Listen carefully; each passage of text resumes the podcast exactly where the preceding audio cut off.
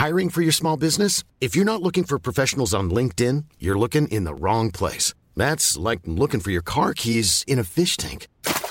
LinkedIn helps you hire professionals you can't find anywhere else, even those who aren't actively searching for a new job but might be open to the perfect role. In a given month, over 70% of LinkedIn users don't even visit other leading job sites. So start looking in the right place. With LinkedIn, you can hire professionals like a professional. Post your free job on linkedin.com slash people today. Ever catch yourself eating the same flavorless dinner three days in a row? Dreaming of something better? Well, HelloFresh is your guilt-free dream come true, baby. It's me, Kiki Palmer. Let's wake up those taste buds with hot, juicy pecan-crusted chicken or garlic butter shrimp scampi. Mm. Hello Fresh. Stop dreaming of all the delicious possibilities and dig in at HelloFresh.com. Let's get this dinner party started. Planning for your next trip? Elevate your travel style with Quince. Quince has all the jet setting essentials you'll want for your next getaway, like European linen, premium luggage options, buttery soft Italian leather bags, and so much more. And is all priced at 50 to 80% less than similar brands. Plus, Quince only works with factories that use safe and ethical manufacturing practices. Pack your bags with high-quality essentials you'll be wearing for vacations to come with Quince. Go to quince.com/pack for free shipping and 365-day returns.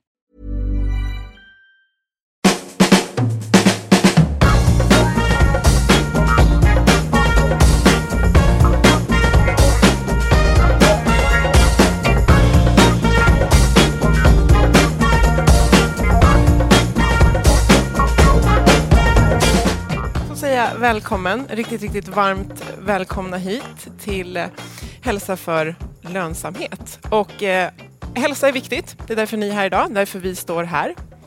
Eh, det är viktigt för vårt eh, välmående och välbefinnande, men vi vill ju göra den här kopplingen till att det är viktigt för lönsamhet, oavsett vilken verksamhet man bedriver. Mm. Vi kunde läsa i Jobbhälsobarometern för några månader sedan att av de fem miljoner människor i Sverige som har en anställning så är det nästan en miljon som går till jobbet flera dagar i månaden och mår dåligt på grund av konflikter eller annat som påverkar deras hälsa. Ja, det är ju en utmaning. Ja, det är en utmaning. Och vi vill se det här som en, en utmaning och en potential för att eh, vi vet att kan vi få människor att må bra på jobbet så har vi sett i, i studier, långa studier som är gjorda på många, många företag, att det här kan vara en, en driver för välgång för företaget. Det kan vara över 50 procent av företagets långsiktiga lönsamhet och, och välmående som just drivs av hälsan inom organisationen. Mm. Och tänk om vi skulle lyckas göra rätt saker så att alla fem miljoner som gick till jobbet varje morgon gjorde det med positiv förväntan.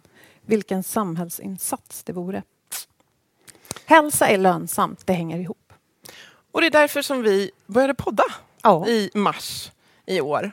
Och jag som står här heter Ann-Sofie Forsmark. Jag är hälsostrateg och eh, civilekonom i grunden och hälsocoach. Och jag heter Boel Stier och är copywriter och kommunikatör. Vår podd den heter Health for Wealth. Vi hittade på namnet i skrift och första gången vi skulle spela in så var vi tvungna att uttala det. Jag tror vi har lärt oss det. Och, eh, för vi har ju sett, och det har ni också, det finns enormt mycket forskning på hälsa på arbetsplatsen. Eh, även om man brukar säga att det, finns, det behövs mer, men det finns mycket. Det finns otroligt mycket kunskap, både hos individ och organisation och forskare, om vad det är som funkar. Vi har många engagerade, otroligt duktiga och kunniga människor som jobbar med det här, får det att verka i vardagen. Men samtidigt så ser vi ju på ohälsotalen att det inte riktigt har gått från teori till handling. Och det här vill vi bita i idag. Ja, det är därför vi är här. Vi ska lyssna på varandra, lära av varandra och diskutera. Och ofta om man är på ett föredrag då kan man få en presentation skickad till sig i efterhand. Så funkar det inte här. Utan ni kommer att vara med och skapa innehållet och förhoppningsvis ha era punkter med er redan när ni går härifrån idag. Um, Ja, Patrik drog ju lite praktiska saker och vi tänker, försöka, eller vi tänker inte försöka, vi ska ta en paus i mitten. Vi håller på till halv tolv. Och ja, vi är ju en podd. Så därför spelar vi in det här. Och det är därför bland annat som vi har mikrofoner, om ni undrar. Mm. Ni skapar innehållet alltså? Ja, Så målet idag är förstås att vi ska ta del av kunskaper från vår panel som vi ska presentera närmare snart. Prata med varandra och nätverka, men också sitta och eh, fundera på vad det är som ni konkret kommer kunna börja göra på måndag när ni går tillbaka till era arbetsplatser. Mm. Eh, till vår hjälp ja, har vi hjälp. fyra av våra favoritgäster från podden varmt välkomna. Vi har också Frida Adamsson som är grafisk faciliterare och hon ska visuellt dokumentera det vi pratar om här idag. Och så har vi Katarina Jansson som har namnsdag idag och som plåtar. ja. precis. Och Agnete som sitter Agnete, vår... vår poddproducent för Vika. Ja, precis. Och spelar in. Precis, så under två säsonger nu så har vi haft eh, exklusivt utvalda, fantastiskt inspirerande gäster och som sagt, nu säger jag för fjärde gången tror jag, att vi har fyra av dem här idag. Eh, och nu ska vi presentera er lite närmare, ni ska få presentera er lite närmare. Jon Persson, du är VD på Sygni och du var vår första gäst. Stämmer bra. Mm. Ditt företag, ni har ju fått den här utmärkelsen Europas bästa arbetsgivare flera år i rad. Och Det jag tog med mig personligen från intervjun med dig, det var väldigt mycket att du, du pratade om relationer. Mycket. Och så sa du att chefer, de måste ha tid i kalendern för att vara chefer. Vad skulle du säga är framgångsfaktorerna för er? Eh, jag tror att eh, vår enskilt största framgångsfaktor som bolag är att när vi startade Sygny för ungefär tio år sedan då hade vi en vision och en idé om att vi skulle starta den absolut bästa arbetsplatsen för en duktig IT-konsult. Det var, liksom så, det var vår utgångspunkt för att starta företaget. Och då är man tvungen att fundera på hur ska säljprocessen fungera på ett sådant bolag? Hur skapar man den bästa arbetsplatsen med hjälp av en bra säljprocess? Hur jobbar vi med rekrytering på den bästa arbetsplatsen? Hur jobbar vi med friskvård och hälsa på den bästa arbetsplatsen? Så hela företaget är egentligen uppsatt som, ett, eh, som en sån idé och allt det där hänger ihop. Och Det tror jag är en väldigt stor konkurrensfördel jämfört med bolag som kanske börjar fundera på det där efter 10 år eller 20 år när man ser att ohälsotalen inte är, är bra på företaget. Vi har haft med det från, från början. Mm. Tack. Och Johan, du är eh, expert, tänker jag säga, på att gå från tanke till handling i ledarskap och strategier. Eh, vill du dela med dig av vad det är som du har hittat som gör att jag kallar dig för expert? Det är ju inte jag som kallar mig för expert, men det är andra som gör det. Hörs eh, micken? Ja. Vad bra. Eh, jag driver ett företag som heter Motivationsbyrån. Min grej är att eh, utgå från vakuumet mellan det strategiska beslutet och den uppnådda effekten. Någonting svenska organisationer är väldigt dåliga på. Man ser i undersökningar att 9 av 10 strategigenomförande misslyckas. Bland annat ledarskapsutvecklingsinsatser som ett väldigt långt ord. Och det handlar egentligen om att eh, organisationer idag är väldigt duktiga på dels det de kanske ska tillverka, men de är fantastiskt duktiga på ekonomi. Och så länge man inte vågar lyfta blicken från Excel-arket så kommer man inte heller bli bättre på att genomföra sina strategier. Och för att bli bättre på ledarskap så måste man vara bra på ledarskap redan från början. Det är där allting startar. För strategigenomförande handlar till 95 procent om ledarskap. Det handlar om att gå från det beslutet till att det ska in i medarbetarnas huvuden och att de vill jobba enligt nya strategin. Och där spelar ledarna en otroligt viktig roll. Så om man tittar själv på ledarskapsutveckling, ja, jag hade ju det här ledarskapsutbildningar suger var ju temat på min mm. podd. Och det kan ju verka lite provocerande, men man ser väldigt tydligt i forskning att det är inte lönt att gå en ledarskapsutbildning, för man blir inte en bättre chef för det.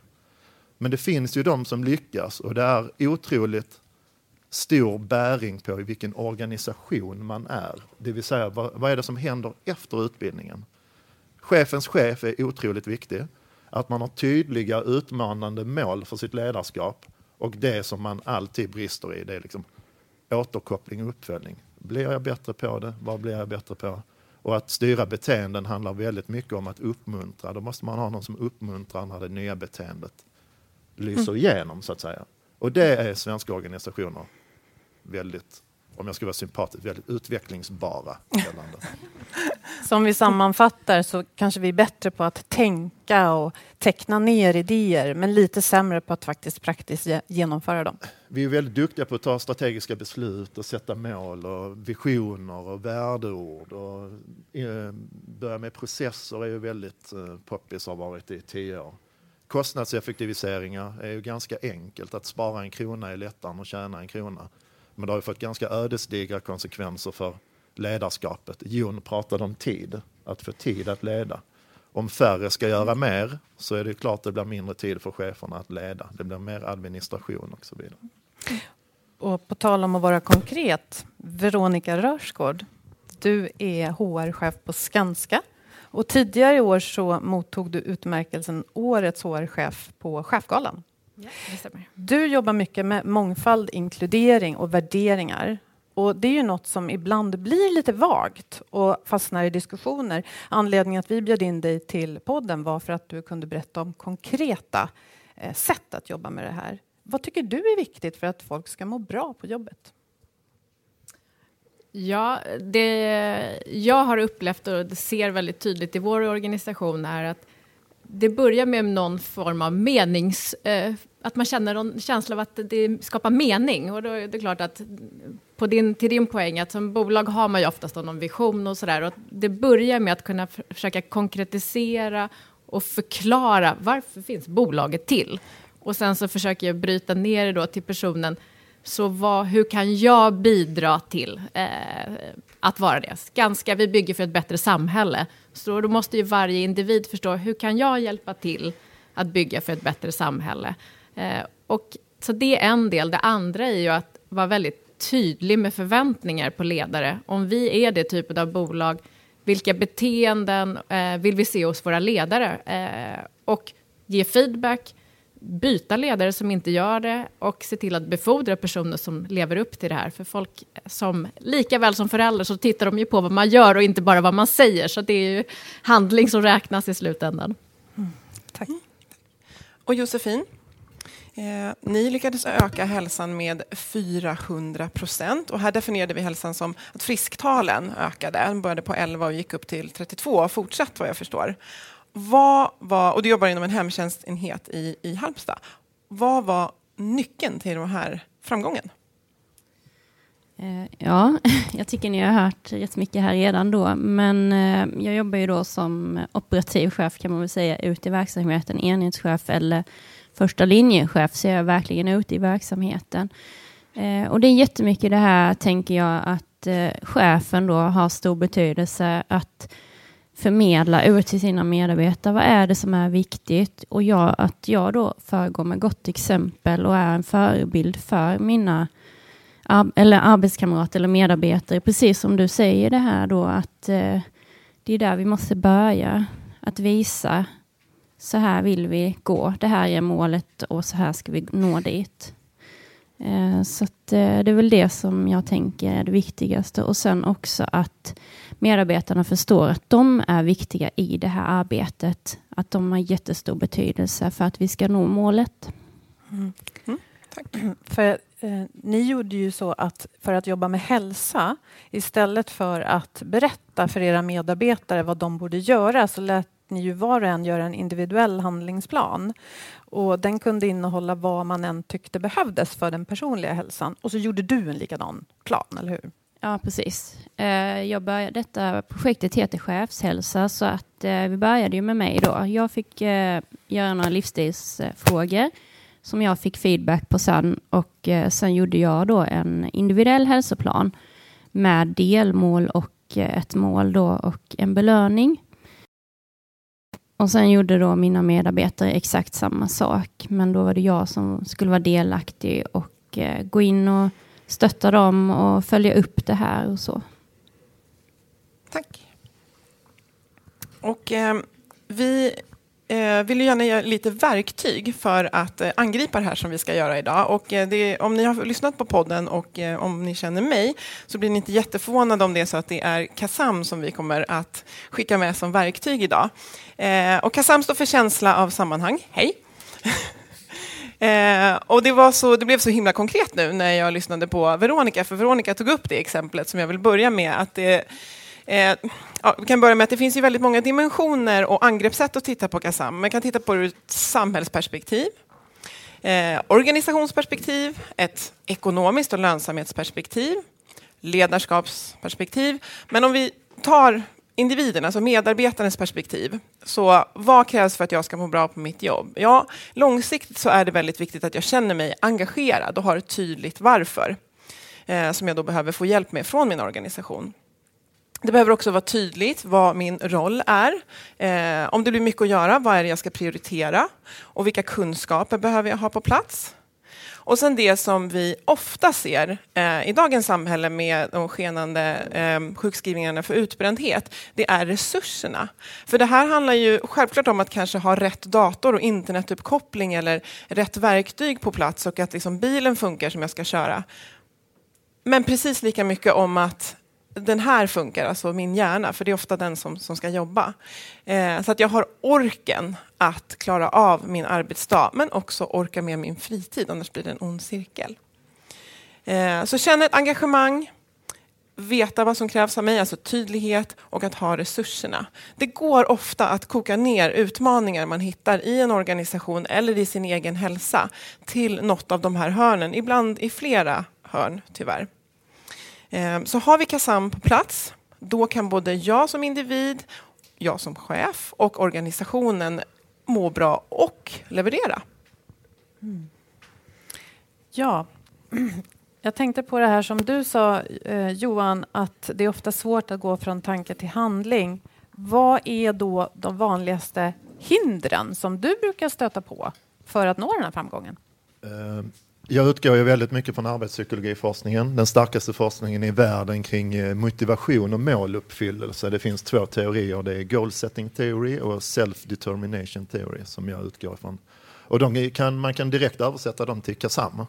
Så det man kan säga är om ett strategigenomförande misslyckas så är det att man inte uppfyller de sakerna som står där.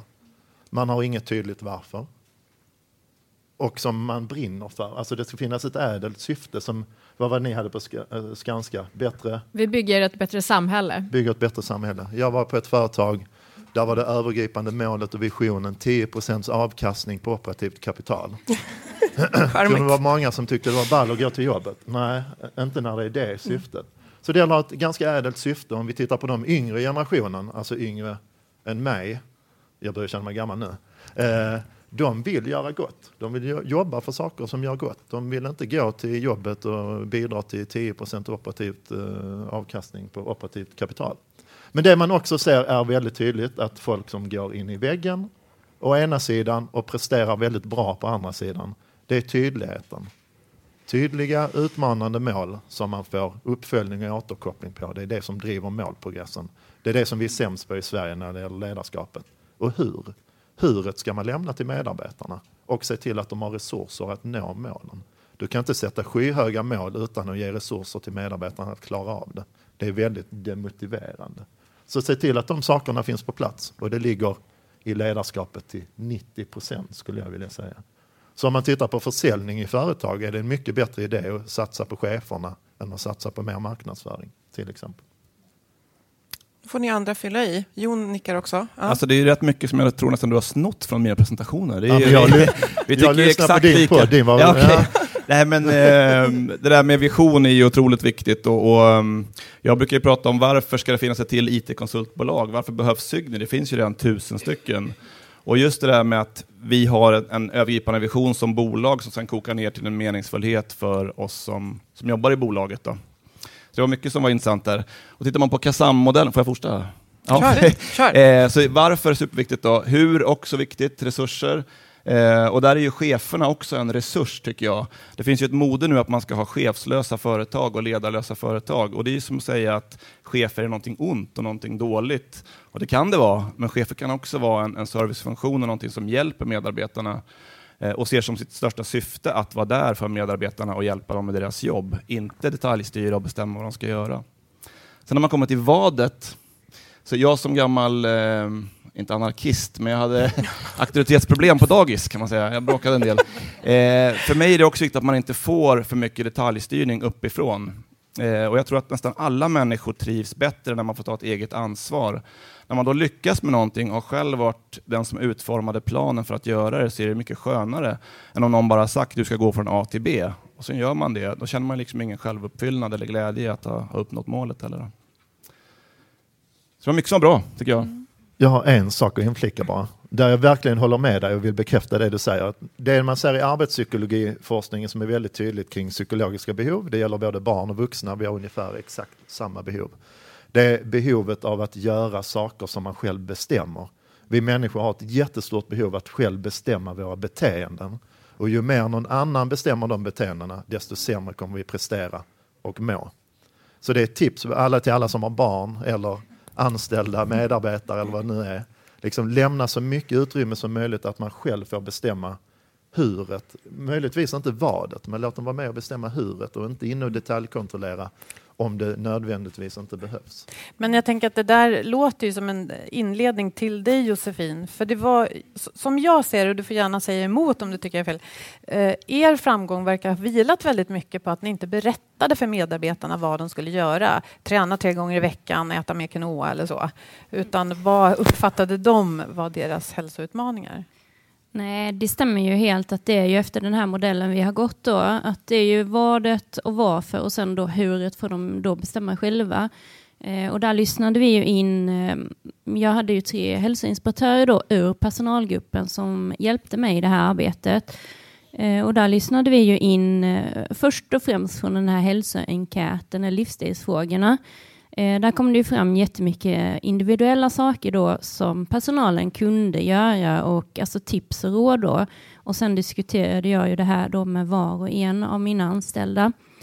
Men sen eh, efter ett halvår ungefär så gick vi upp på gruppnivå och satte då mål för, för gruppen. Och då är det ju gruppen som utvecklade vad känner de för att göra. Och då var det inte alltid det här kanske att de ville träna, utan då ville de till exempel ha en vernissage, för vi hade några som var jätteduktiga konstnärer i vår grupp. Och då hade vi det liksom för att styrka gruppen och så här. Så att eh, jag känner det är viktigt att göra andra saker också, bara för att vi ska känna gemenskap och sträva efter samma mål. Eh, sen spelade vi pingis och gjorde sådana aktiviteter också. Vi tränade på gym och så med. Men eh, det som ni säger, att det passar inte alla, utan det gäller ju att hinna, eller hitta det här, vad passar just dig? Och jag känner kanske att vissa företag eh, de har det här att man ska, man, man ska få ett gymkort och så ska man träna där. Men det passar inte alla.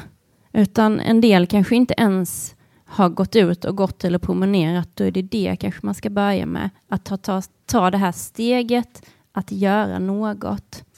Så det är helt på individnivå.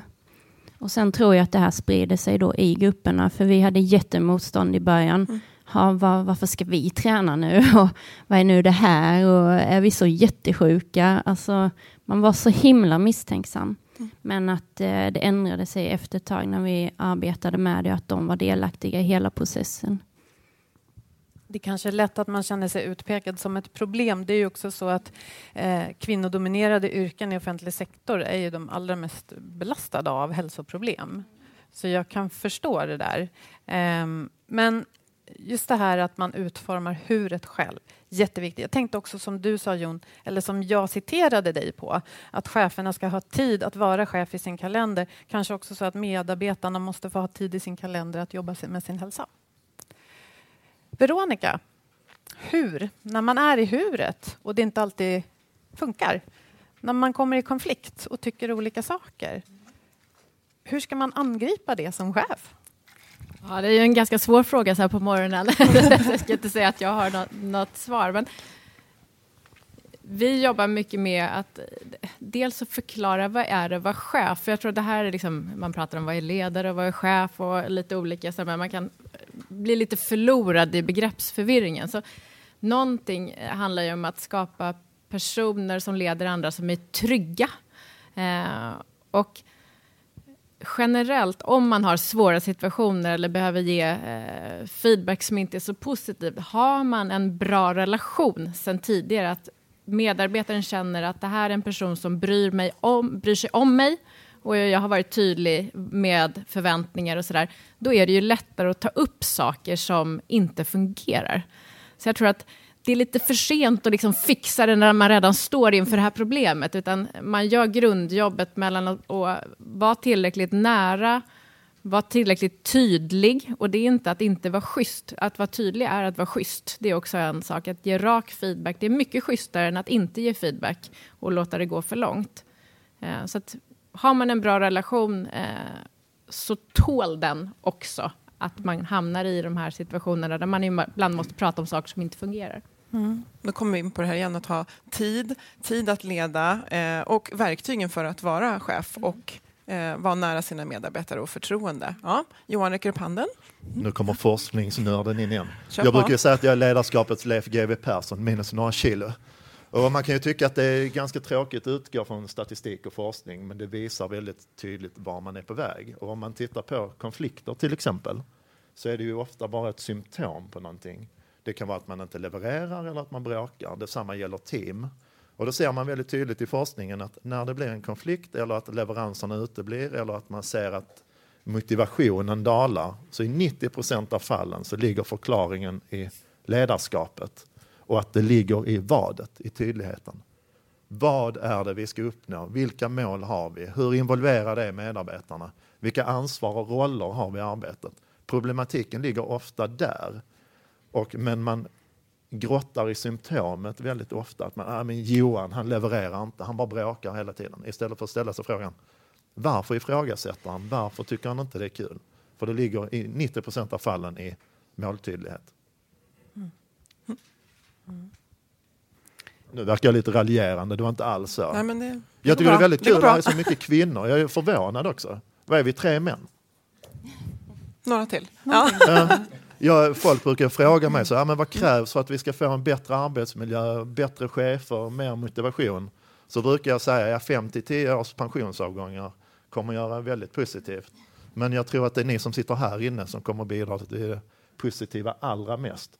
För när jag är ute och föreläser och utbildar, det är nästan bara kvinnor som är väldigt intresserade av att förbättra ledarskap, arbetsmiljö och organisationer. Så all heder till er. Mm. Josefin? Ja, nej, jag tänkte bara, ja det var jätteklokt det du sa nu, men jag tänkte bara spinna på det här du sa då med att, eh, man, att är det någon som då kanske man får klagomål på så här. Och det kom också väldigt mycket fram i den här enkäten vi gjorde då, för jag fick en övergripande resultat för enheten.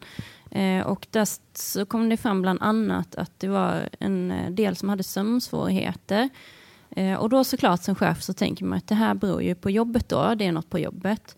Men eh, sen när jag hade enskilda samtal så fick man liksom så mycket, eh, alltså då fick man ju veta varför. Det var inte, det hade oftast inte med jobbet att göra utan det här var något privat och de kunde hantera det. Så just att ta konflikterna, alltså ta tiden och prata med personerna gör ju jättemycket för att, att få en klar och tydlig bild. Och jag tror det är det som vi chefer då kanske inte tar oss den tiden heller. Och jag kan ju säga, jag har ju 40 medarbetare, så det är ganska mycket.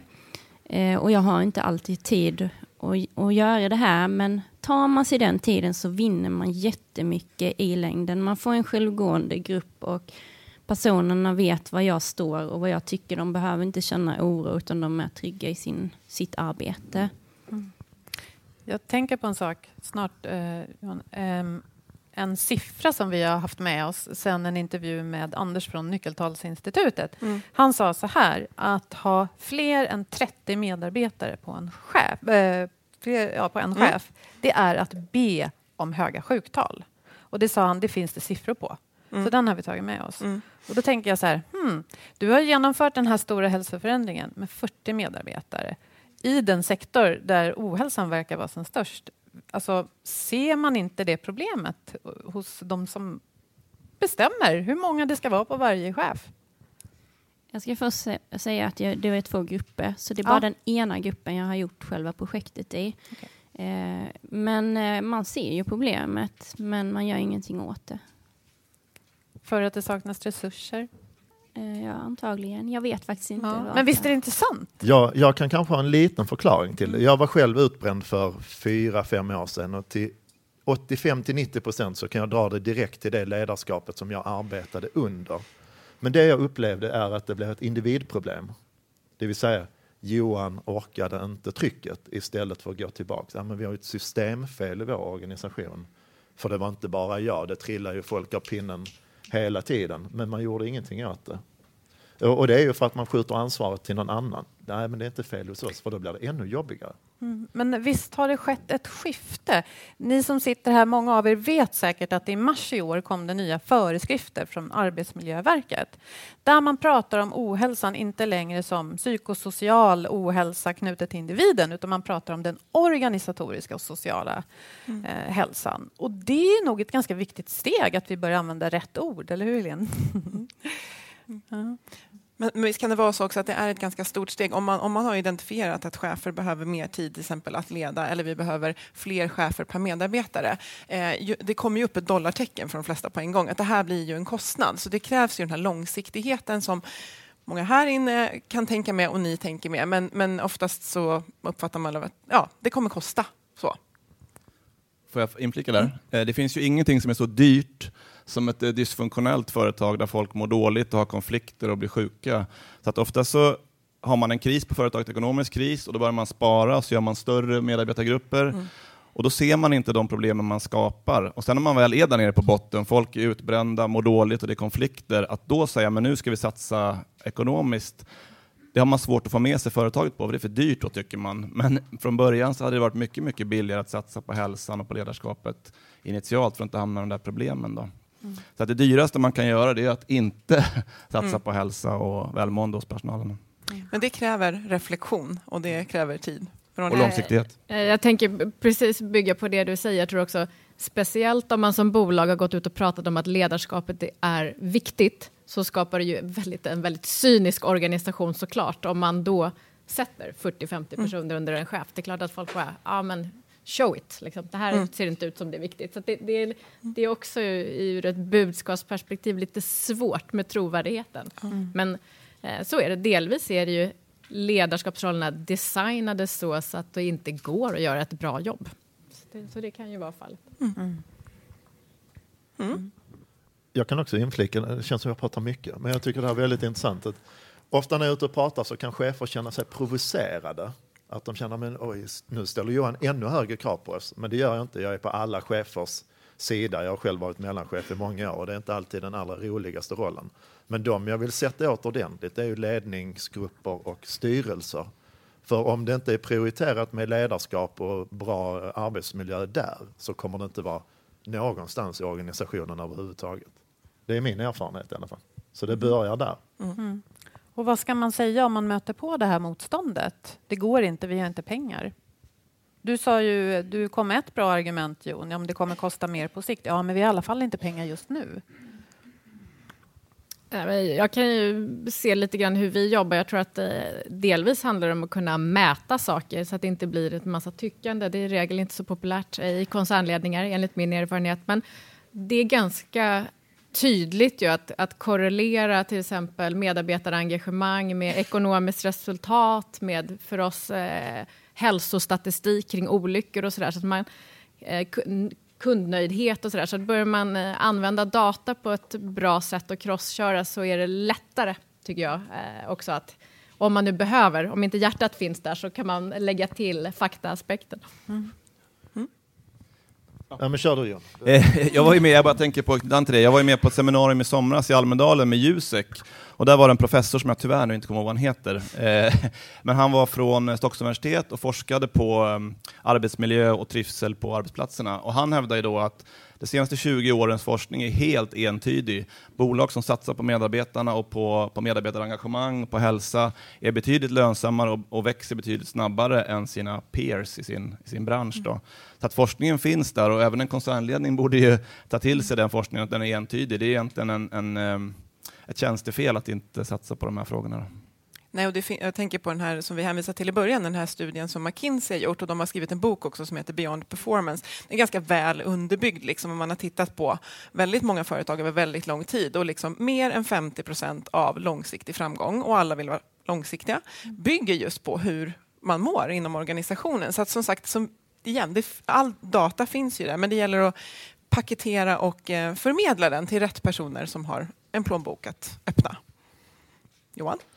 Nu har jag jobbat med de här frågorna i många år som anställd. Jag har ju bara kört eget företag i ett och ett halvt år ungefär. Men min räddning och slagträ har alltid varit att gå in och mäta och ta tempen på strategigenomförande som ledningsgruppen tycker är viktigt.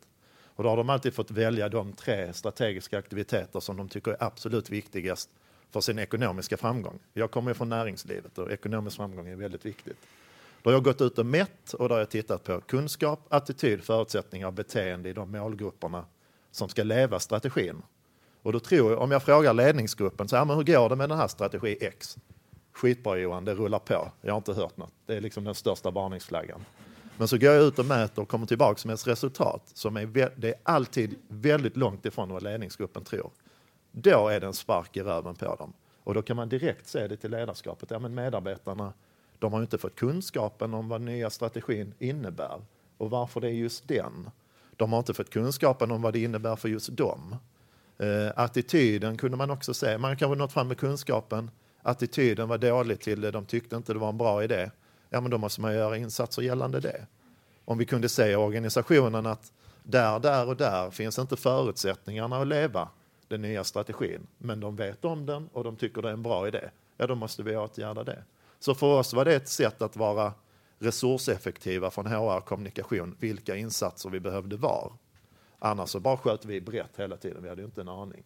Men det bästa var slagträet mot ledningsgruppen, för då blev det verksamhetsnära och saker som hände här och nu. Då tyckte de det var viktigt. Men alltid om vi bara isolerade mot arbetsmiljö eller vi såg att ja, cheferna får inte så bra i ledarskapsindex. Det var ingen som lyssnade på det. Mm. Det är min erfarenhet i alla fall. Ju mer verksamhetsnära och verkligt man kan göra, desto bättre. Mm. Jag tänker på dig Josefin. Eh, det ni gjorde var ju verkligen verksamhetsnära. Och du är chef, du fick igenom, eh, kunde leda det här projektet och ni fick ju fantastiska resultat. Jag tror att det är ganska få som sitter här som kan säga att vi ökade hälsan med 300 eller 400 procent lite senare då på ett år. Och ändå, när jag pratade med dig i, på försommaren inför eh, vårt poddavsnitt så sa du att det var inte helt säkert att de här satsningarna skulle fortsätta. Nej, det stämmer. Eh, det faktiskt, eh, tänker jag, när projektet tog slut så hände ju ingenting. eh, och då, då kan jag väl säga att jag känner att det, det, är ju jag som har varit lite drivande i att det ska fortleva, att det här verkligen var en bra grej som eh, medarbetarna uppskattade. Eh, och eh, de har ju lyssnat på oss och de har hittat pengar då till det här. Så att jag har faktiskt min HR med mig här, Sepa. Eh, hon har fått det här uppdraget eh, och hon eh, håller på att driva igenom det nu. Så hon har fått, vad är det, sju chefer, som, nio chefer, tio till och med. ja, som ska få genomgå detta och tanken är ju då om de hittar lite mer pengar att alla ska få vara med på det. Och då har ni ju tagit hjälp av min personal och mig bland annat för att eh, gå ut och prata med de andra medarbetarna om det här och visa fördelarna i det här hälsoarbetet. Då. Så att jag, jag är väldigt glad att de har äntligen lyssnat och det har blivit ganska mycket uppmärksamhet kring det här också. Jag tror att det har också hjälpt till att det är många tidningar och många personer mm. som hör av sig och är intresserade. Annars kanske det inte hade varit lika enkelt. Mm. Jag tänker när du sa där att hitta pengarna. Jag tänker att ni har ju genom att öka frisktalen eh, så har ju ni ni har ju tjänat pengar, så, även om det klart, såklart var en investering att satsa på det här. Eh, men man, gör man inte den automatiska kopplingen nu att man ser att eh, man ökade frisktalen, vilket betyder att man har mindre kostnader för sjukfrånvaro. Så det finns pengar och det kommer att finnas pengar framgent. Hur, hur ser ni på den ekonomiska, liksom hälsoekonomiska aspekten? Alltså jag tänker ju att de borde ju se det, för man ser ju inte det direkt såklart, utan det kan ju komma något år senare. Eh, och man ser ju det tydligt på vår grupp att eh, det är liksom just eh, hälsokostnaderna eller sjukfrånvaron mm. har ju minskat då att eh, den budgeten ligger ju i balans nu, vilket den aldrig har gjort mm. tidigare. Eh, sen har vi också då andra mål som vi har uppnått väldigt bra. Mm. Eh, och jag tänker att det är det man borde se. Mm. Ja. Men det är ändå svårt att få loss pengar ja. för att fortsätta investera. Det här är ja. knepigt. Det är mm. knepigt. Sorry, jag måste prata lite. Jag går helt i spinn på det här. Jag, jag är jätteglad att eh, det blir ringar på vattnet, men det blir sällan det. Jag har ett eh, exempel från eh, Örebro, Örebropolisen 1997. Då eh, de, eller trafikpolisen i Örebro. De vill ju naturligtvis att så få människor som möjligt ska skada sig och dö i trafiken, som alla andra län i Sverige. Eh, de hade ju som vanligt att det är chefen som sätter målen. Eh, det där tydligheten, eh, förmodligen brist i feedback och återkoppling. Så kom de över en målsättningsteori från målsättningsmodell och verktyg från Texas som är väldigt administrativt, men det var trafikpolisen van vid, så det var inga problem. Men de använde en omvänd målsättningsmodell. Att så här, vadet var bestämt, men medarbetarna fick bestämma huret. Så medarbetarna inom trafikpolisen gjorde ju liksom nya mål, har gått från att bara ha volymmål, antal fortkörningsböter, antal trafik och nykterhetskontroller. Fortkörningsböter, då var de så, då drog de ut en solig dag på motorvägen, då kom de upp i volymmålen på en förmiddag. Men det är inte där trafikolyckorna händer. Eh, rattonykterhetskontroller, då eh, kunde de själv blåsa i den här för att registrera ett blås eller höll den utanför rutan. Eller så tog de det liksom på eh, tisdagar och onsdagar, ganska få som kör fulla där. Så de gjorde om hela uppdraget och det var att de skulle vara ute på farliga sträckor på farliga tider. De gav sig själv helgjobb genom att de skulle kontrollera rattonykterhet på helger, vilket de inte hade gjort innan, utan på vardagar. Så de började enligt den här modellen och då såg man att direkt när de började jobba efter den så gick det upp lite och sen hände ingenting. Så var det så, vad är det vi gör fel? För enligt alla teorier som finns i världen ska det lyckas. Jo, vi följer ju faktiskt inte upp och återkopplar. Gör vi det vi har sagt vi ska göra? Vad går bra? Vad går mindre bra? Hur reviderar vi det? Så dysch, då stack det upp. Så har gått från att ha varit länet som låg mitt i Sverige gällande trafikolyckor och dödsolyckor, gick de upp i topp. 20 procent bättre än närmsta län i Sverige. Så det dog alltså och skadades väldigt mycket mindre människor i Örebro län än i alla andra län i Sverige. Så fortsatte det i sju år. Då kom det in en ny chef som så här, men vadå, sätter medarbetarna målen? Ja, nej men så kan det inte vara. Vad tror ni hände då? Sen dess har de legat i mitten i Sverige igen. Så det dör och skadas folk i Sverige egentligen varje dag för att man är dålig på att sätta mål tillsammans med sina medarbetare och framförallt följa upp dem. Så du kanske skulle vilja lägga till till den här triangeln en, en cirkel bakom att man återkopplar? Ja, det ser man i all forskning som finns, så är det ju återkopplingen som är det som driver målprogress, om man nu vill använda ett så tråkigt ord, men den driver folk framåt. Och då är uppmuntran ett fantastiskt bra verktyg. Får jag lägga till där? Det här är ju superintressant område eh, med mål och, och mätning. Och jag får ju ibland eh, frågor så här, hur vi mäter och vad vi sätter för mål. Och en del blir nästan provocerade. Vi, vi sätter ju inga mål överhuvudtaget och vi mäter ingenting. I princip ingenting. Vi mäter en gång om året den här medarbetarundersökningen som ligger till grund för Sveriges bästa arbetsplats. Men det är också det enda vi egentligen mäter. Eh, och varför gör vi då så? Då? Jo, om man, om man börjar mäta folk på saker så får det en massa negativa effekter. Jag har exempelvis sex konsultchefer som eh, ansvarar för varsin grupp. Om jag skulle börja mäta de här grupperna och se vilken grupp som går bäst, det är ett ganska naturligt sätt att göra det på. Vi vill veta vilken grupp som går bra och vilken som går dåligt. Effekten skulle bli att de här cheferna skulle sluta samarbeta. Den chefen som förra mätningen hamnade längst ner i rankingen av de här sex grupperna skulle känna, jag måste ju satsa på mig själv nu, jag ligger ju sist. Det är inget kul att sitta på ledningsgruppsmötena och längst ner i den här rankingen. Så att skulle vi börja mäta grupperna och se hur de går sinsemellan så skulle vi föda ett beteende där man inte samarbetar och inte ser hela företaget som ett, som ett lag. Och när det gäller målsättningar så jag tror inte man behöver sätta mål. Det är, de som vi jobbar med det är intelligenta, duktiga, ambitiösa, engagerade människor. Vi behöver inte tala om för dem vad de ska göra.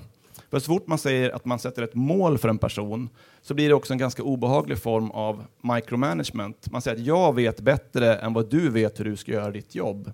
Om man säger till en kirurg, du ska operera åtta personer om dagen, det är ditt mål. Jaha, men så får man en ganska klurig operation att utföra på förmiddagen. Ska jag lösa målet eller ska jag göra ett så bra jobb jag bara kan?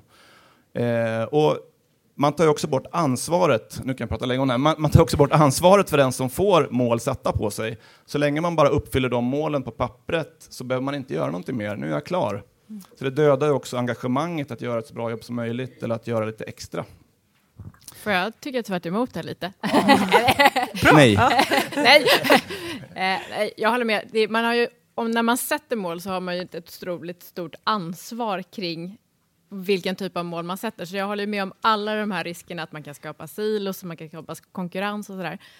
Men Jag tror att folk behöver en, en någon form av riktning och förväntningar. Sen så kan man sätta mål som eh, jag använder mål tvärtom. Ofta så kanske det finns naturliga silos. Nu har vi 45 000 anställda, tiotusentals projekt. Så målen driver snarare samverkan än man uttalar mål som är samverkansmål för kanske att göra det som är, skulle annars vara naturen i organisationen för att den är så utspridd. Så jag tror att man ska fundera mycket över mål, men jag tycker mål är bra. Får jag säga emot dig lite? Nej, men jag tycker också mål kan vara bra, men jag tror att målen ska formuleras av trafikpolisen i Örebro, poliserna själva eller de som jobbar i det och inte av en chef. Och jag tror att man ehm, eh, det är lite en, en lättja bland chefer att sätta mål ibland. Nu har jag gjort det, vi ska åstadkomma det här. Men problemet är att de som eh, jobbar i verksamheten ibland kan tycka att de här målen inte är meningsfulla. Det man behöver då är det vi pratade om initialt, en övergripande vision för hela verksamheten. Dit ska vi tillsammans som ett lag och det är vårt mål. Sen hur vi löser det i detalj, det vet varje medarbetare bäst själv. Mm, Josefin? Ja, nej, jag tänkte då i det här hälsoarbetet som vi gjorde, där satte ju, det var ju medarbetarna som satte målen både på individnivå och på gruppnivå. Och sen skulle vi nå det tillsammans. Mm. Men det kräver också, jag tänker Jon, din organisation, ni har ju en väldigt bra kommunikation. Ni är inte Eh, 45 000, alltså tusen, utan ni är färre. Eh, så jag tänker att man, man, det, ni vill ju samma sak. Det, det hörs ju, liksom, ni tror ju på samma sak, men vägen är lite olika, kanske beroende på också vilken typ av organisation. För ni har, jag hör ju att ni har ju ett mål. Det är inte så att det saknas mål, det finns en vision och ett varför. Eh, men mitt mål liksom, för min roll skapar jag lite själv och det är för att jag har ett förtroende från min chef, det är högt i tak eh, och så. Men, men i en annan organisation kanske man inte kan börja där förrän man har byggt upp mycket annat. Eh, och, och, eller så är organisationen för stor. Eller, ja, fyll i. Vad, det där med stor, vi, vi, är ju inte 45 000 anställda, vi är 95. Mm. Eh, men eh, det finns ju ett bolag som heter Google eh, i USA och de är tror jag 70 000 anställda. Och, eh, då tänker man så här, det går inte att kommunicera, det går inte att ha närhet till ledningen, man kan inte veta hur ledningen tänker om sina utmaningar varje vecka. Så där. Men det går det. De har ett stort eh, möte för hela företaget, om det är en gång i veckan eller en gång i månaden. Då alla en gång i veckan, ja, okay. då, då ledningen eh, träffar alla. De som jobbar i Kalifornien är på plats, de som jobbar någon annanstans i världen är med på länk. Eh, och sen får man ställa frågor till koncernledningen i det här jättebolaget om varför, varför gör ni så här, eller hur tänker ni kring det här? Det går att kommunicera bra även i jättestora bolag. Mm. Eh, ja, jag tror att storlek, mm. man får inte gömma sig bakom att det är svårt bara för att man är stor. Nej. Mm. För mig handlar det inte alls om att det inte går att kommunicera eh, och jag tycker absolut att man ska ha en dialog. Så är det hos oss att alla, det är medarbetaren som föreslår mål till chefen och sen så sätter man mål, så det är jag helt med på. Jag tror bara att man behöver, alla fall min erfarenhet, de flesta personer tycker det är ganska skönt att veta vad som förväntas av dem. Det skapar trygghet och för mig hälsa. Det är ganska pressande att inte veta vad som förväntas av en, för då känner man oro. Det, i alla fall det jag har upplevt. Mm. Mm. Jag, tyck, ja. jag håller helt med, och, men eh, det låter som att vi är helt osams. Jag håller ju med. det är väl lite kul, annars blir det så tråkigt. Ja. Nej, men, eh, man, jag tror man vet ändå vad man ska göra utan ett mål. Eh, en konsult hos oss som jobbar på SVT Play eh, på, på, Sveriges Television, hon åker ju ut dit och, och, tänker jag ska göra det bästa jag kan för att göra den bästa streamingtjänsten som bara är möjligt tillsammans med mitt team. Och just idag så ska jag skriva den här modulen i Java som kommer underlätta det här. Mm. Så att man, har ju, man vet ju vad man gör ändå, eh, tror jag, utan mål. Och kopplar man det här till hälsa, så tror jag att, att äh, återigen, det som Josefin var inne på, det här med individanpassning är också otroligt viktigt i målen. Vi jobbar ju mycket med individanpassning när det gäller kompetensutveckling och även med hälsa. Tittar man på IT-branschen så ser ju cheferna ut som jag, typiskt vita högerhänta män eh, som är tunnhåriga och gillar att springa maraton. Eh, och, inte alla, nej, men det är en bedövande majoritet tyvärr. Då. Och, eh, det gör ju att när man ska göra en hälsosatsning på företaget, man märker att kanske sjuktalen går upp, vad gör man då? Jo, då säger man så här, ja, men jag vet ju vad som gäller, man ska springa maraton. Och så ska alla springa maraton, eller ännu mer triathlon. Alla ska ner och köra Ironman i Kalmar. Mm. Eh, och problemet blir ju då att det skrämmer ju bort folk, precis som Josefin sa, då, snarare än att det, det engagerar folk.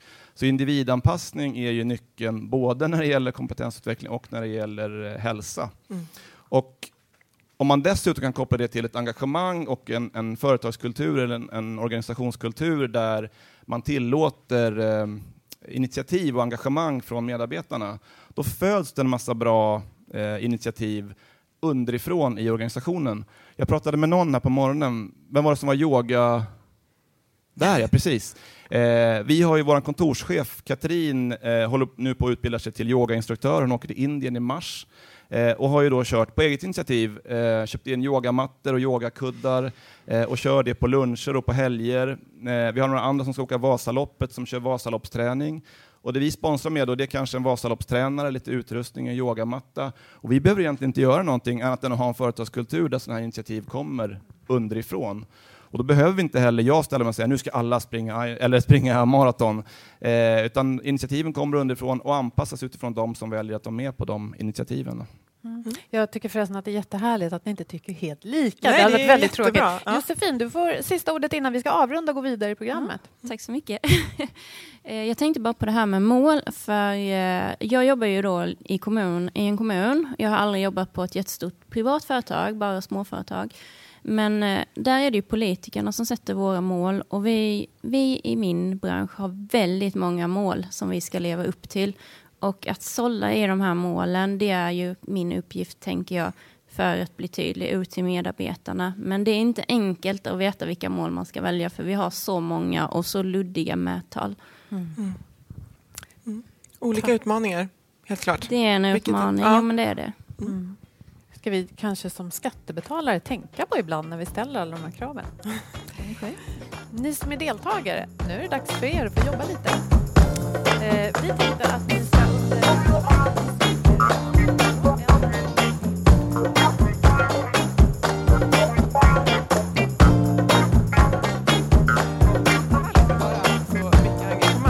eh, vi vänder oss till panelen och så får ni hjälpa oss att eh, berätta vad ni, vad hörde ni? Vilka utmaningar är, eh, är det man har?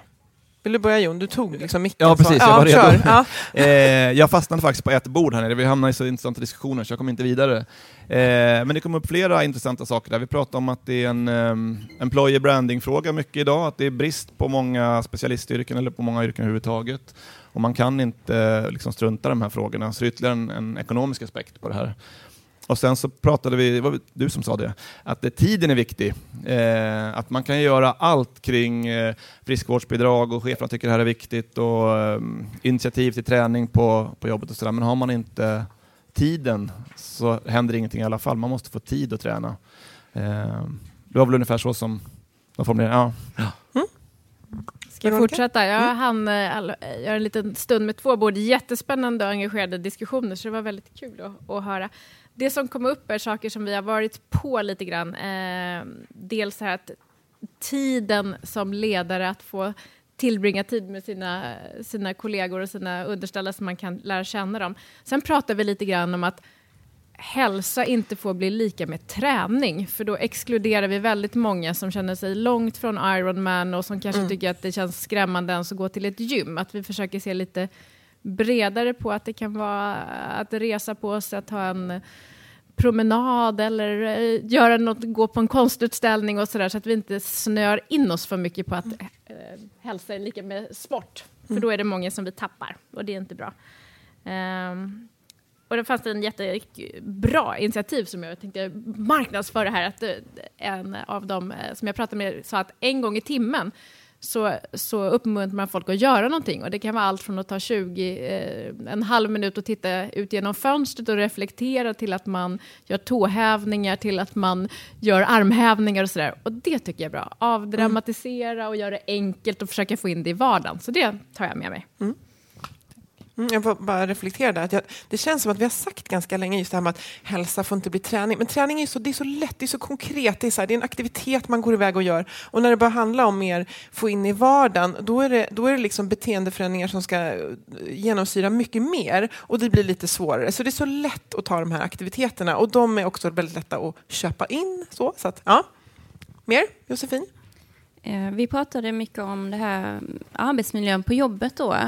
Eh, vi började med att prata om kontorsstolar. för det har vi en företagare här då, som har en väldigt bra kontorsstol. Men sen kom vi in på också kontorslandskap och att man då vill spara in på eh, kontor och så här, utan att man då fixar det genom kontorslandskap, om det är positivt eller negativt. Eh, och sen också då på chefens betydelse att bara vara närvarande och kanske ta sig tiden och säga att det där vi pratar om, hur går det liksom nu? Eller alltså att man följer upp och bara tar sig den lilla tiden. Eh, och sen så pratar vi lite då om politikernas mål, att de har ju ofta sin sak som de brinner för, men att det kanske inte riktigt passar in i just den här verksamheten som vi bedriver. Eh, så det är väldigt mycket som påverkar så. Mm. Det var väl ungefär det vi pratade om. Min tur. Mm. Eh, vi pratade om eh, chefsrollen, feldesigna, det var någon som sa här uppe innan.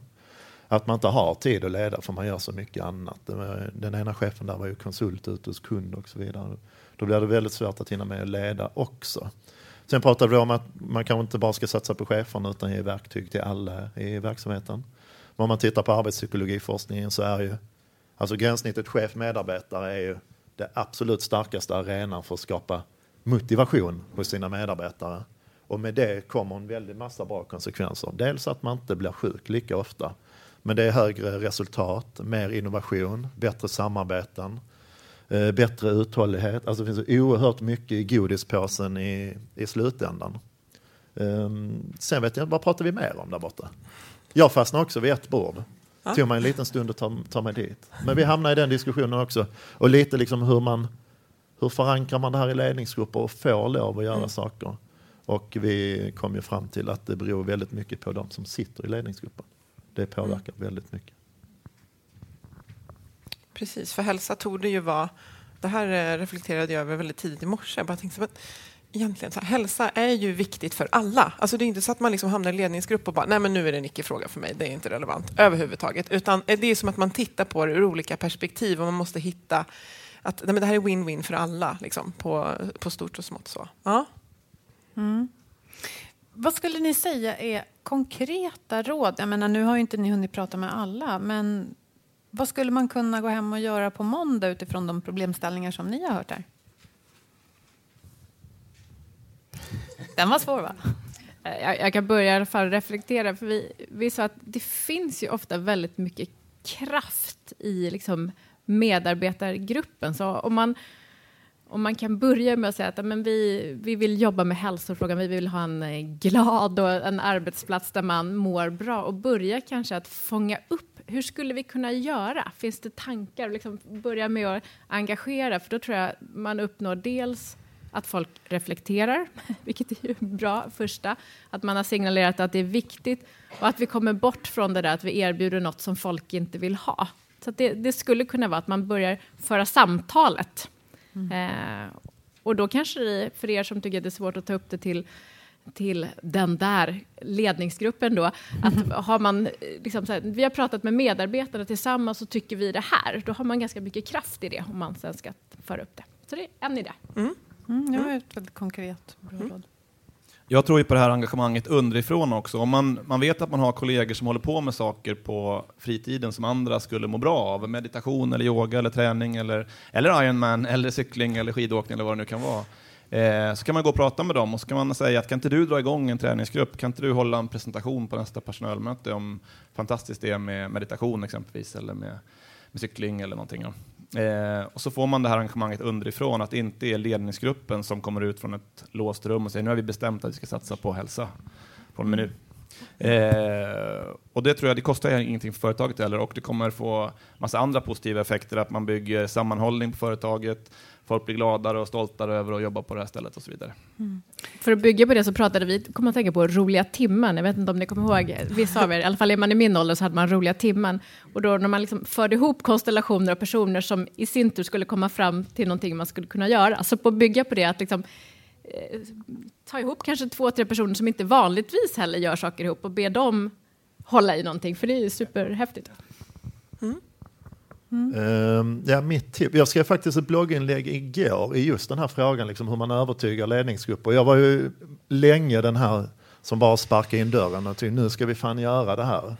Men jag åkte upp enormt mycket stryk tillbaka. Så jag har lärt mig genom åren att, att vara jäkligt smart och lära känna. Alltså, ledningsgruppen är ju en målgrupp för er att nå ut med era budskap och argument och lära känna vem är det som sitter i ledningsgruppen? Vad tycker de är viktigt? Vilka argument skulle bita på just det de vill uppnå? Att man liksom känner målgruppen, tänker till för att skapa någon slags sense of urgency, för den är kanske inte samma för dem som det är för mig. Mm. Jag säger väldigt tydligt varför man ska satsa på det, men man måste utgå från att de är kanske på en tioårings nivå gällande kunskap och vilja att göra det här och att man pratar med dem på ett väldigt enkelt sätt. Men med frågor som de brinner för, som är viktiga för dem. Och då är det väldigt viktigt att koppla det till verksamheten.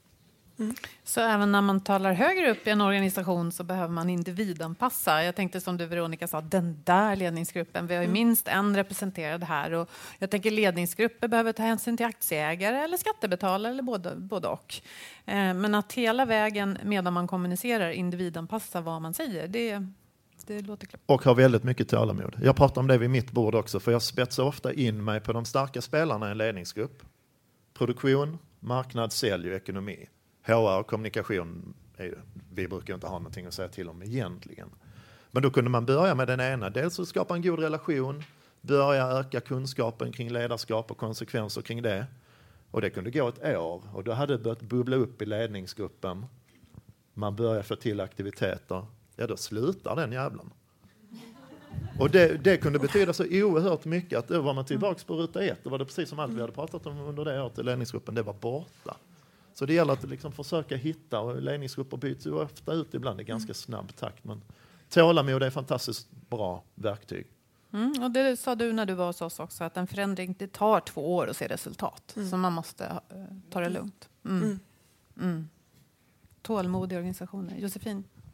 Eh, nej, jag tänker också att det är ju såklart viktigt att ha ledningsgruppen eller styrelsen med sig. Men eh, det som vi har kört lite då, det är ju att eh, vi tar när vi ska presentera hur bra det här är så tar vi med oss medarbetare och jag är med och HR är med så att det liksom finns i alla leden att vi berättar, jag ur mitt perspektiv, medarbetaren ur sitt perspektiv och då HR ur sitt perspektiv.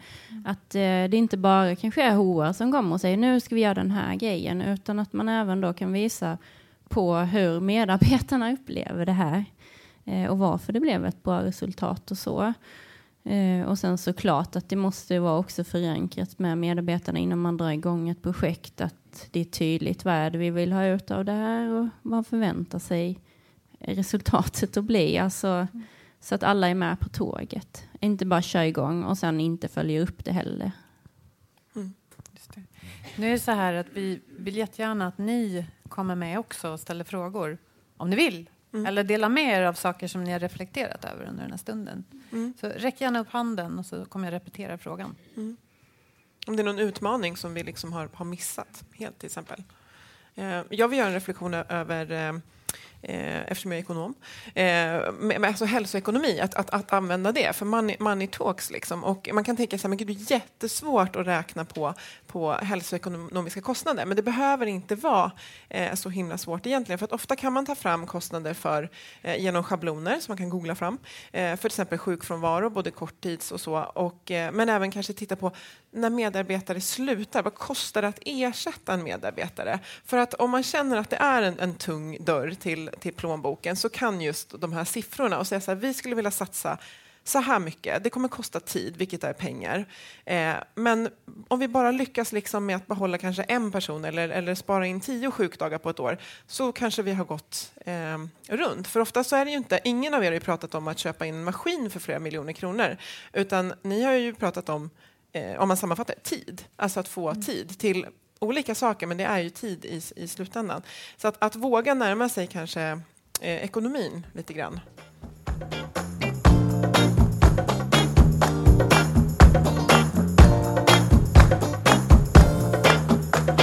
Jag tänker att vi, vi rör oss runt eh, ledarskapet eh, väldigt mycket och ni har väldigt olika, mycket gemensamt med mycket olika utmaningar inom hur ni jobbar med ledarskap. Men vi, och vi pratar medarbetarskap också, men, men ledarskapet har vi ju enats om i alla fall är en, en stor nyckel. Och eh, jag tänker att det skulle vara, det är väldigt många olika typer av verksamheter här ute, men det finns ju många gemensamma faktorer jag tycker att ni ska få hjälpa oss att prata om hur man ska rusta ledare att jobba hälsofrämjande.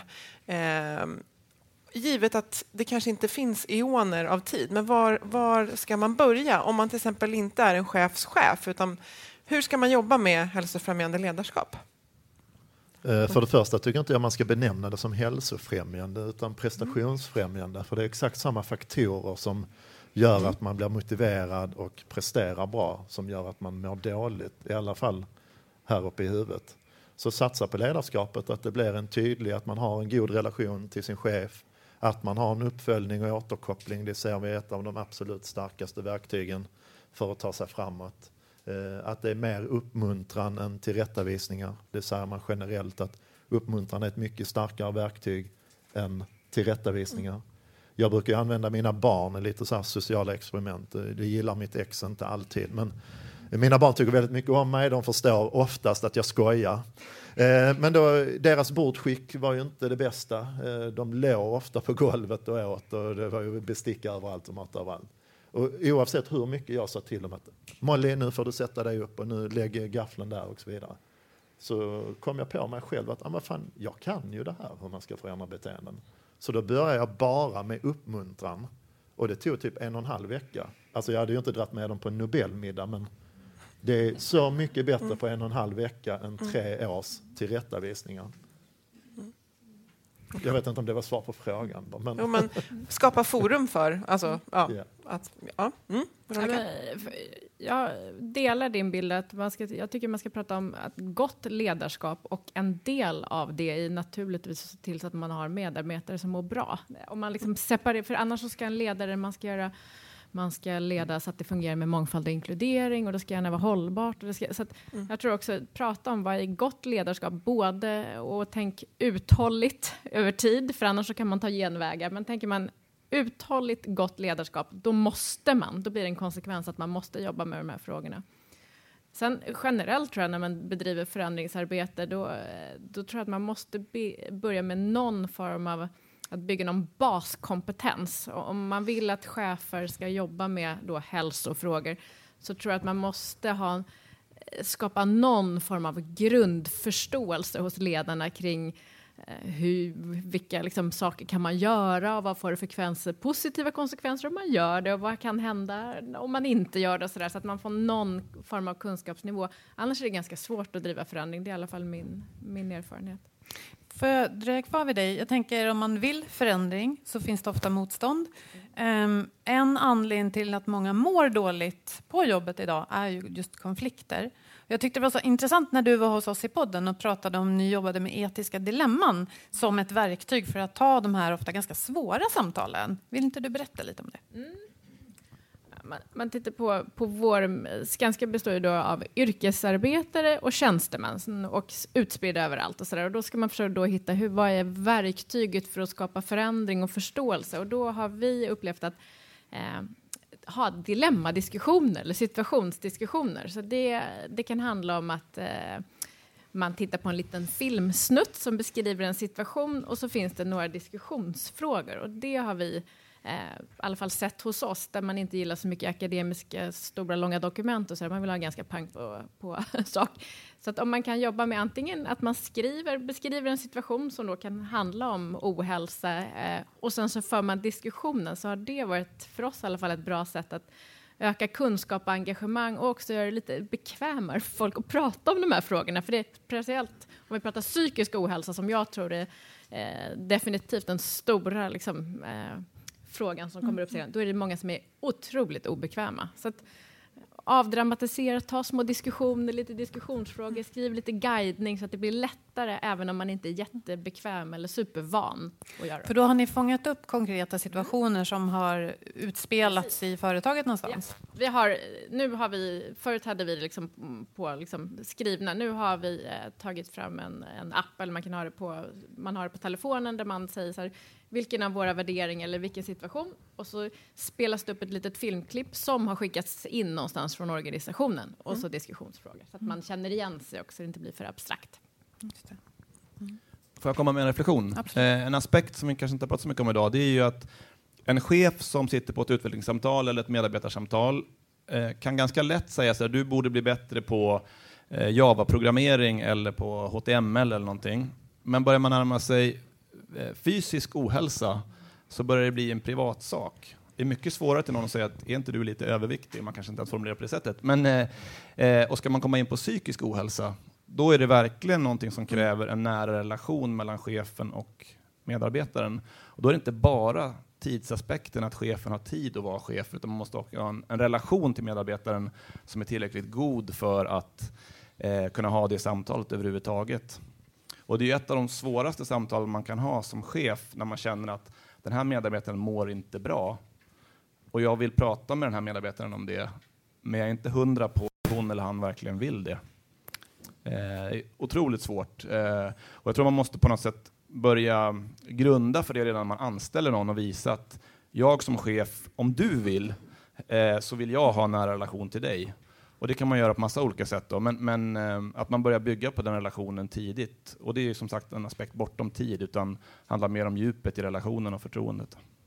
Så en sak att göra på måndag skulle kunna vara att gå hem till organisationen och säga, beroende på om man är chef eller medarbetare, vi ska skapa närmare relationer på något sätt. Ja, jobba med relationerna kan man göra. Mm. Eh, absolut. Mm. Josefin? Eh, eftersom jag då blev satt i den sitsen eh, och det är ju liksom ingenting som jag blivit utbildad på eller fått information från mitt företag då hur man gör i sådana här situationer utan det var ju mer att nu ska du göra det här. Eh, och jag, jag tänkte ju det kommer ju inte vara någon som vill prata med mig om vilka sjukdomar de har eller hur de mår för att det är ju jätteprivat och känsligt. Men, eh, men de gjorde ju faktiskt det ändå och det blev ju jättebra. Men det är inte så lätt som chef att helt plötsligt få den rollen och det uppdraget för vi vet inte riktigt hur man ska hantera det. Eh, sen tänker jag på måndag då. Mm. som eh, då om man är ute i organisationen det är ju det här att man får med sig medarbetare som vill vara kanske hälsoinspiratörer som blir en hjälp för chefen och organisationen att sprida det här hos sina medarbetare. Eh, att man då tar de som vill och är intresserade och är goda ambassadörer, kanske några stycken, så de har liksom en grupp som de känner att de är trygga i också då. Och att de sen är ute på arbetsplatsen, pratar hälsa och mående och får lite utbildning och rapporterar till chefen och hjälper chefen. Alltså, det är ett jättebra stöd, men det är ju väldigt enkelt och konkret då från, eftersom det är det jag representerar här. Ju. Så, det är ett tips som jag tänker på, satsa på hälsoinspiratörer och chefen såklart. Då ju. Mm. Och då skulle man också, jag tänker, ibland tolkar vi hälsa som fysisk mm. aktivitet och, och, och, vad vi äter. Vi vill gärna prata om hur vi är mot varandra, vilken kultur vi har mm. på arbetsplatsen och sånt. Och båda är viktigt. Eh, men jag tänker att hälsoinspiratör skulle också kunna vara, om man behöver jobba med hur vi är mot varandra, en roll för att förändra det kanske. Mm. Eh, absolut, mm. och det är ju en arbetsmiljöfråga, tänker jag, hur vi är mot varandra på arbetsplatsen. Eh, och vi älskar inte alla, men vi måste kunna jobba med varandra. Så mm. är det bara. Eh, och då får man hantera det. Mm. Och samma det här med hjälpmedel ute i arbetsplatsen och alltså allt det här runt. Det kan hälsoinspektörerna hjälpa till med. Mm. Jag tänker också där tillbaka till att eh, om vi bara skenar iväg och säger att vi ska ha mer hälsa så är det många som liksom fast, då tänker man mycket fysisk aktivitet. Men jag tänker att varje organisation kanske behöver fundera på vad är hälsa hos oss? Vad är det att må bra när jag jobbar här? Eh, och jag tror att när folk gör den reflektionen, då börjar man ta in de här delarna.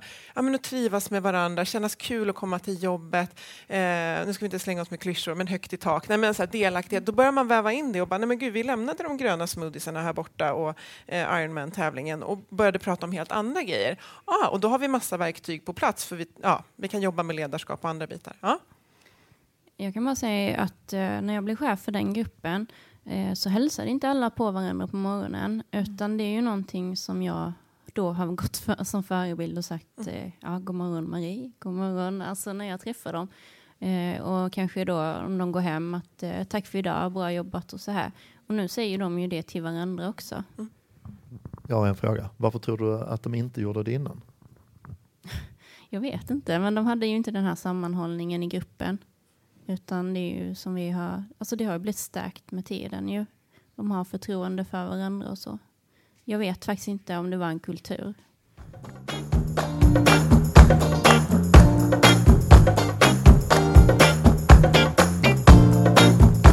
Det är också något att ta med, att, att vi, vi pratar ganska stora grejer här inne idag, men det som kan göras på måndag, det kan ju faktiskt vara någonting ganska alltså så litet men som får en eno ett enormt genomslag. Eh, jag har till exempel jobbat med en chefsgrupp där de skulle bara prata hälsa och tyckte det var jättejobbigt. Alltså, men om du börjar med att själv berätta hur du mår. Eh, så här, den här veckan är det jättemycket men jag har försökt prioritera det här och det här. Då skapar du en förväntan om att prata om hälsa utan att du har liksom du har inte stökat om i din arbetsdag speciellt mycket för du skulle ändå ha det där mötet, du skulle ändå hälsa på alla. Du la bara till att liksom börja prata om så här, idag mår jag så här. Jaha, här, ska, här är det viktigt hur jag mår. Så. Mm. För Annie, du som har jobbat mycket med KASAM-modellen, det är väl ingen idé att företaget har ett varför om det inte lirar med mitt personliga? Nej, inte långsiktigt. Liksom. Det blir ju inte... Nej. Det blir inte, liksom, inte när vi kräver av medarbetarna att det ska finnas engagemang. Då blir det ju väldigt, kanske funkar ett tag. Men jag tror det bästa man kan göra på måndag det är att initiera en diskussion kring vilket sorts ledarskap vill vi ha? Vilken arbetsmiljö vill vi ha? Vad vill vi medarbetarna ska känna på jobbet, innan de går till jobbet, när de går hem från jobbet? Så att man sätter det på plats. För jag kommer ofta ut i organisationer där jag kan bli både beklämd och förbannad över människosynen och jag pratar ledarskap. Men det är ju trots allt den organisationen som bestämmer vilket ledarskap man ska ha i sin mm. organisation och det måste man också någonstans ha respekt för, för annars kommer du ändå mm. aldrig framåt. Så börja sätta något slags syfte. Vad vill vi? Varför vill vi satsa på det här? Och börja titta på något slags målbilder. Vad är det som ska bli bättre? Och då måste man ta tag i svagheterna. Mm. Jag har ju svårt för de här som driver styrkebaserat ledarskap, att du bara ska jobba med dina styrkor. Det låter ju jäkligt bra. Världens bästa paketering och koncept, är, ja men det köper vi in, det blir inte mm. så jobbigt. Men man ser väldigt tydligt i arbetspsykologiforskningen att dina svagheter i ledarskapet är alltid mycket starkare än dina styrkor. Så de kommer alltid dra ner motivationen bland dina medarbetare mer än vad dina positiva egenskaper drar upp den. Och beroende på vad du då har som svagheter, om det är mål eller återkoppling eller att du inte hälsar, att man inte känner att man har en relation, då måste du åtgärda det om du ska ha någon utväxling. Det kanske är samma där, att vi, vi fastnar i att vi köper ett koncept. Nu ska vi ha hållbart ledarskap, för det låter bra. Eh, istället för att vi börjar med, som du säger, vilken typ av ledarskap vill vi ha? Vilken typ av arbetsmiljö vill vi ha? Och så börjar vi där. Och sen så tar vi hjälp av olika, kanske flera olika modeller, för det finns ju väldigt många olika. Kommunikativt ledarskap. Ja. Mm. mm. Sen, jag tycker man, man, ska inte vara rädd för att driva förändring själv heller. För mig ligger det lite i sådär, vi pratar om konsultrollen hos oss, att man, om man är konsult så ser man ett problem och så åtgärdar man det. Jag fick ett väldigt bra generiskt tips av, när jag blev chef första gången, han som jag hade som chef då sa till mig att det är alltid mycket lättare att be om ursäkt än att be om tillåtelse. Och det där är jäkligt bra att bära med sig. Man gör grejer, se om det funkar. Blir det inte bra, då får man be om ursäkt då. Men om man ska gå till sin chef och fråga, kan jag göra det här? Kan jag boka en mindfulnessinstruktör på tisdag? Så kommer han eller hon säga, ah, nu har vi redan satt en budget för hälsoarbetet och sådär. Mm. Eh, så kör bara, var inte så himla rädda för att förändra Kör bara, saker. kör. Mm. Sluta be om lov helt enkelt. Ja, jag är också inne på den banan. Fast Jon, eh, och jag gillar verkligen det du säger, men visst kan det vara bra att ha ett varför? Nej, jo då. Nej, men jag tänker att man ska våga, för att det låter som att många pratar om förändringar som stöter på motstånd och inte kommer vidare. Och då är det där personliga modet viktigt, men just att, men varför gör vi det här? Man har ett bra svar när man ska be om ursäkt. Ja. Det var därför. Liksom. Ja.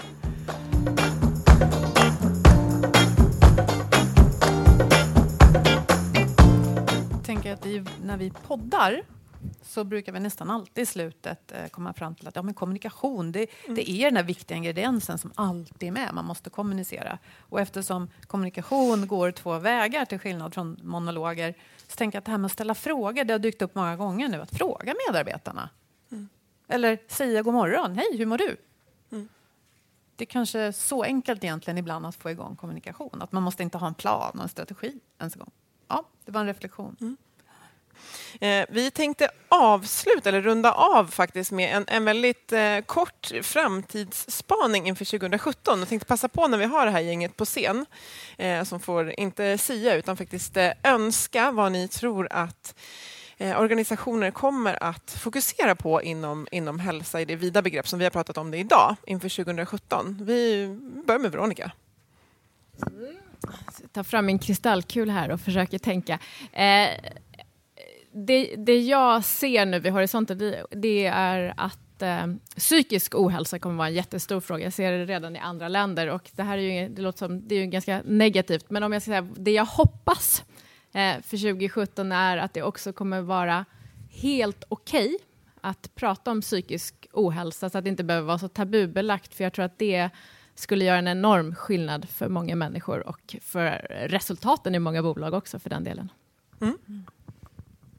Eh, alltså jag tror och vill och hoppas att man under 2017 förändrar synen lite på, på ledarskap och chefskap. Vad det innebär att vara eh, chef. Vi hörde ju klokt här nere tidigare att man ska bli chef om man är intresserad av andra människor och bra på att ha relationer med andra människor. Det tror jag är jätteviktigt och man kan göra ganska mycket i sitt företag för att få till det där. Eh, vi pratar mycket på Cygni om att, att vara chef är ett serviceyrke, man ska serva de som, som jobbar i bolaget. Vi har också gjort så att man får eh, välja sin chef vilket är ganska kontroversiellt i början. Det är rätt jobbigt första gången det händer. Det, det skaver lite när någon kommer och säger jag skulle vilja ha henne som chef istället för honom. Men gör man det, och sen så gör man det några gånger, så blir det en naturlig del av företagskulturen. Och cheferna inser att de är där för att serva en medarbetare, eh, och de är inte där för att få en titel eller högre inkomst eller ett finare visitkort eller vad det nu kan vara. Så jag hoppas på en ny syn på, på ledarskap och chefskap. Alltså, vi kommer nu säga hyfsat samma saker. Det känns som du snodde mina grejer igen. Eh, nej, men jag önskar mig i julklapp eh, att eh, man ökar liksom både kunskapen och synen på människor. Det kan låta väldigt så här flummigt, men på människor som en väldigt viktig resurs och att man behandlar dem därefter. Och då gäller det att veta vad som driver människor, hur de fungerar och så anpassa organisationen efter hur vi fungerar istället för att försöka göra tvärtom. Det är därför det ofta blir så dåligt. Om man tittar på arbetspsykologiforskningen, vad det är som driver oss och vad som får oss att förändra beteenden. Och sen går man in och tittar på organisationer så är den krocken ganska stor och jag är inte det minsta förvånad över att den psykiska ohälsan eskalerar, att vi inte når våra strategiska mål, att vi ser att fler och fler medarbetare blir omotiverade och så vidare. Så mer fokus på människan, hur de fungerar och anpassa verksamheten och styrning ut efter dem istället för tvärtom. Det hade mm. varit en jättebra julklapp. Kan ni fixa det? Det hade varit en fantastisk julklapp. Ja. Josefin? Eh, jag önskar ju att man eh, tar med hälsoperspektivet in då i medarbetarskapet och jag tänker att jag önskar att det heter medledarskap. Eh, det är så himla mycket fokus på cheferna och det är cheferna som gör att det går dåligt. Det är cheferna som gör att det går bra och vi får, som ni har berättat här tidigare, då väldigt mycket olika utbildningar som inte leder någonstans. Vi har inte verktygen och vi vet inte riktigt hur vi ska jobba med det här. Eh, så jag önskar att man satsar på medarbetarna och låter dem vara delaktiga. Eh, och att man satsar på lite mer utbildning och kompetensutbildningar för dem också. Och det behöver, vi har kört igång ganska mycket med webbutbildningar som de kan sitta och göra själva. Eh, och de är jättestolta för detta och eh, i slutet så är det alltid att man kan dra ut ett diplom. Eh, och då har jag sagt att det måste ni göra och ni måste sätta upp det på väggen så att alla ser att du har gått den här utbildningen, du har gjort detta.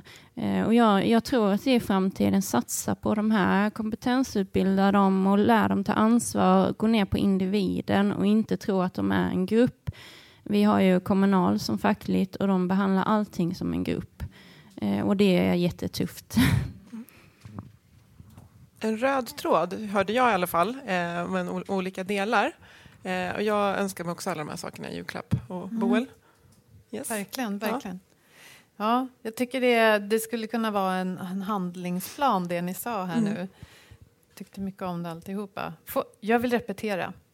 Eh, Veronica sa att våga eh, prata om psykisk ohälsa som ökar. Och det finns ju mer att våga prata om. Det som skaver, det som inte är så bekvämt, det som gör att vi inte kommer framåt. Det är ju att sänka garden och bjuda in varandra till samtal. Och du sa något eh, att det är okej okay att vara professionell och privat samtidigt. Eh, precis, det är inte privat, exakt. Det är det man brukar skilja på privat och personlig. Men att vi går alla kanske omkring med en bild av att så här, det här är min, mitt arbetsjag och jag ska vara väldigt professionell. Men att det är viktigt att bjuda in och visa att jag är också människa för då kan ju du våga vara det också. Den tyckte jag mycket om. Förändra synen på chefen. Chefen det är ett serviceyrke om man får stå till medarbetarnas förfogande. Härligt. Och Johan? Synen på människan som en viktig resurs. Så då sätter man helt enkelt människan i fokus och anpassar organisationen efter hur vi funkar och inte hur vi önskar eller tror att organisationen ska funka. Det låter bra. Ja, men jag gillar att summera Mm. sånt som är bra. Jag säger det en gång till, det är värt. Och sen det du sa Josefin, medledarskap. Och att se individen och samarbeta som en grupp samtidigt, inte fastna i det ena eller det andra. Ja, Mm. fantastiskt. Bra summering tycker jag. Ja. Ja. Vi har hållit tiden. Ja, vi har det. Så vi har lite, några minuter kvar till Ja. att mingla här nere vid Frida om man vill. Man Mm, får naturligtvis göra bild. precis som Ja. man vill. Eh, Men först så vill vi tacka alla er som har Ja. tagit er tiden. Det är väldigt hedrande att ni har velat komma hit. Det tackar vi så mycket för. Mm. Tack till er Agnete, Frida och Katarina som har sett till att det har funkat. Och framförallt tack till våra fantastiska gäster. Jag ska hämta en sak. Mm. Eh, nej, det är otroligt kul. Vi har ju planerat det här ett tag och det är så himla häftigt att vi har gjort det nu, att alla ni kom hit och var här idag och var så engagerade.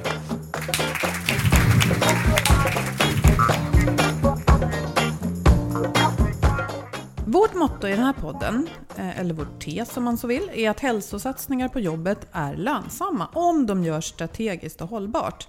Därför gillar vi också hur vår partner Skandia satsar på hälsa. Ja, och det har ju visat sig lönsamt för deras kunder och för dem såklart. Eh, Win-win helt enkelt. Och sjuktalen hos deras kundföretag har sänkts från 4,8 till 2 procent på de tio år som de har gjort den här stora hälsosatsningen. Precis, och eftersom de vet, och vi alla vet, att det är mest effektivt och mest lönsamt, både mätt i pengar och hälsa, att hantera problem förebyggande, så gör de just det och kallar det för hälsokedjan. Just det. Och alla företag som har en tjänstepension med sjukförsäkring hos Skandia i form av en kostnadsfri hälsoförsäkring kan ha tillgång till den. Och medarbetare får hjälp redan när man är i obalans oavsett det här är bra också tycker jag, att oavsett om problemen går att härröra till jobbet eller det privata, för det, det är ju ibland ganska svårt att avgöra. Precis. Och ehm, en person blir då en sorts hälso och rehabvägledare som följer med från start till mål. Och enligt deras egna siffror så betyder det att 8 av 10 får hjälp innan det har gått så långt att det har lett till sjukskrivning. Och det här är ju jätteviktigt eftersom vi vill ju vara, vi vill vara proaktiva med åtgärder. Och eh, det här är ju verkligen en proaktiv åtgärd. Mm, nej, men det är toppen. Och sen naturligtvis, behöver man sjukskrivas så ska man ju göra det. Mm. det så. Eh, läs gärna mer på skandia.se snedstreck friskare medarbetare.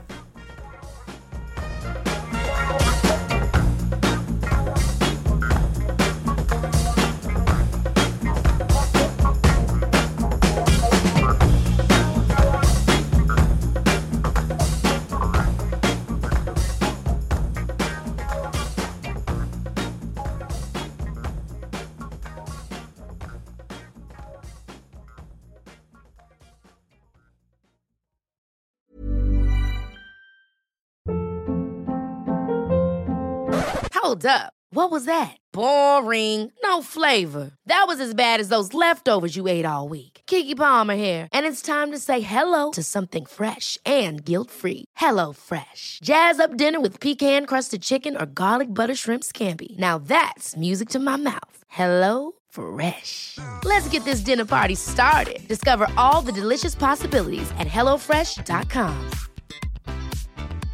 Hey, it's Paige DeSorbo from Giggly Squad. High quality fashion without the price tag. Say hello to Quince. I'm snagging high-end essentials like cozy cashmere sweaters, sleek leather jackets, fine jewelry, and so much more. With Quince being 50 to 80% less than similar brands. And they partner with factories that prioritize safe, ethical, and responsible manufacturing. I love that. Luxury quality within reach. Go to quince.com slash style to get free shipping and 365 day returns on your next order. Quince.com slash style. Mom deserves the best, and there's no better place to shop for Mother's Day than Whole Foods Market. They're your destination for unbeatable savings, from premium gifts to show-stopping flowers and irresistible desserts. Start by saving 33% with Prime on all body care and candles. Then get a 15-stem bunch of tulips for just $9.99 each with Prime. Round out Mom's menu with festive rosé, irresistible berry chantilly cake, and more special treats. Come celebrate Mother's Day at Whole Foods Market.